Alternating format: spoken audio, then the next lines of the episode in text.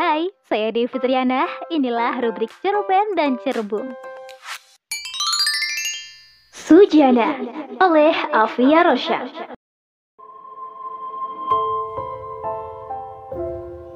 Awan pekat berarak dengan kompak. Suara gemuruh menyapa tiap sudut desa. Suara tukang kobah mulai melemah entah ke mana.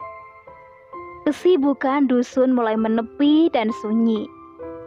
Gemercik aliran sungai tak mau ketinggalan menyapa ratusan pasang telinga. Angin kian mengoyak keteguhan hati para pekerja. Pusaran lak tawon begitu panjang dan cepat, menyapu apa saja dan siapa saja yang dilewatinya. Lak tawon datang tanpa permisi lagi, namun kehadirannya selalu diketahui para penduduk dusun. Sengitnya petir dan lak tawon membuat hati penduduk dusun ciut.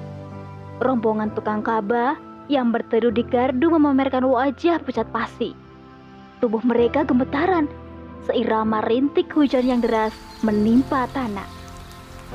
Aliran air kian meninggi menyapa betis siapa saja yang berdiri. Kalimat Toyiba mengangkasa. Datuk Solih dan timnya melangitkan doa meminta keselamatan. Suara kriik, kriik turut bersenandung di tengah kekhawatiran Burhan, salah satu tukang kabah.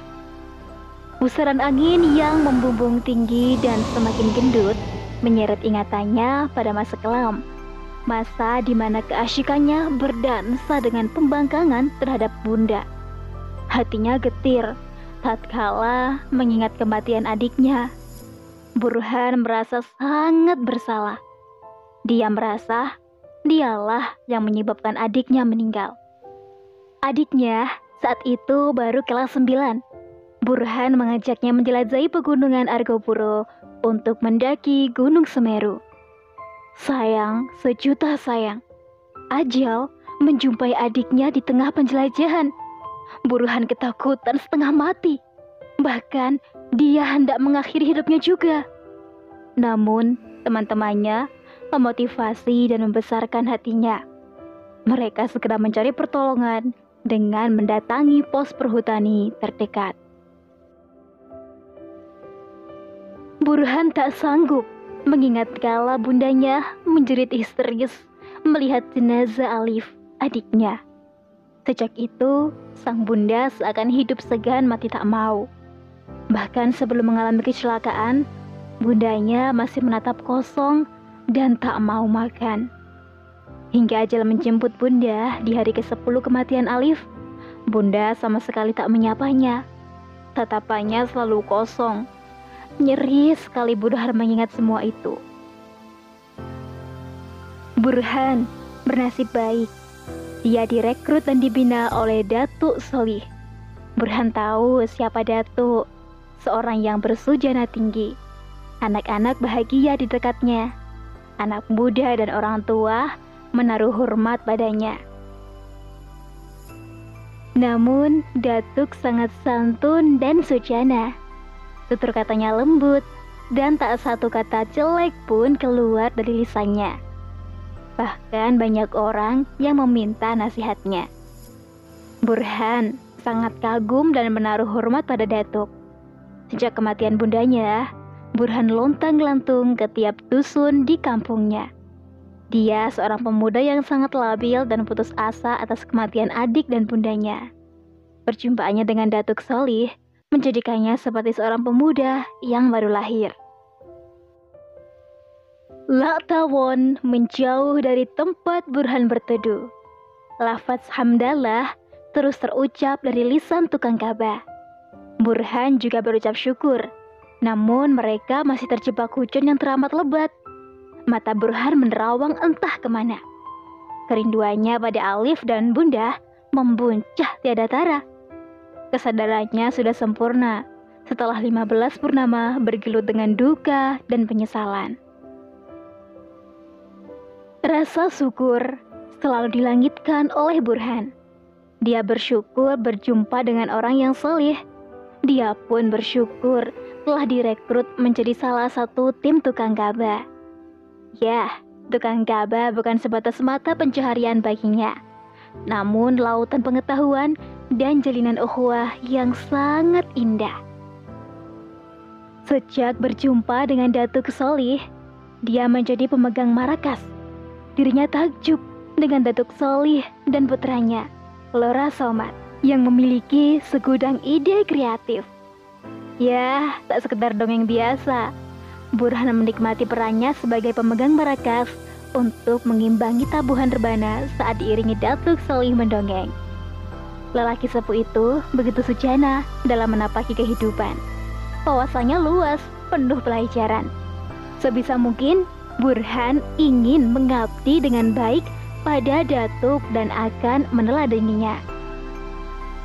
Rasa syukur selalu memenuhi ruang hati Burhan. Dia ini sudah memahami makna hidupnya. Hakikat hidup yang sejati dia dapatkan dari pengajaran Datuk Soli saat mendongeng. Dia sudah bisa merelakan kematian Alif dan bundanya dari kisah-kisah ulama solih yang dijadikan topik oleh Datuk. Ada sehelai kesedihan yang bergelanyut di netranya. Dia hendak pulang untuk ziarah ke makam wanita mulia yang telah melahirkannya. Dia juga akan ziarah ke makam ayah dan adiknya. Dia telah belajar banyak dari Datuk Solih yang sucana. Dia mengerti akhlak mulia adalah kewajiban karena Allah memerintahkannya. Meski akhlak adalah hubungannya dengan diri sendiri, namun semua harus bernilai ibadah di hadapan Allah agar mendapat pahala. Selain mendengarkan sirah nabawiyah dan dongeng hikmah dari datuk yang sujana itu, Burhan rutin ikut kajian bersama Somat. Somat hidupnya tak kalah sederhana, dan sujana dari sang ayah. Darinya, Burhan juga memahami arti berbakti pada orang tua. Tak heran saat ingatannya pulih, asa bersuah ayah dan bunda begitu besar dan kuat. Lak tawon sudah tak tampak sama sekali. Rinai hujan juga mulai reda. Namun, rasa sedih masih menempati ruang hati Burhan yang bernostalgia dengan masa lalu yang sudah diinsafinya. Tangan kokoh menyentuh pundak Burhan. Tatapannya mentransfer energi positif agar Burhan tak selalu terpuruk dengan keadaan. Senyum merkah di wajah Burhan saat Datuk Solih memberikan petuah tentang area yang tidak bisa dikuasai seperti kematian adik dan bundanya.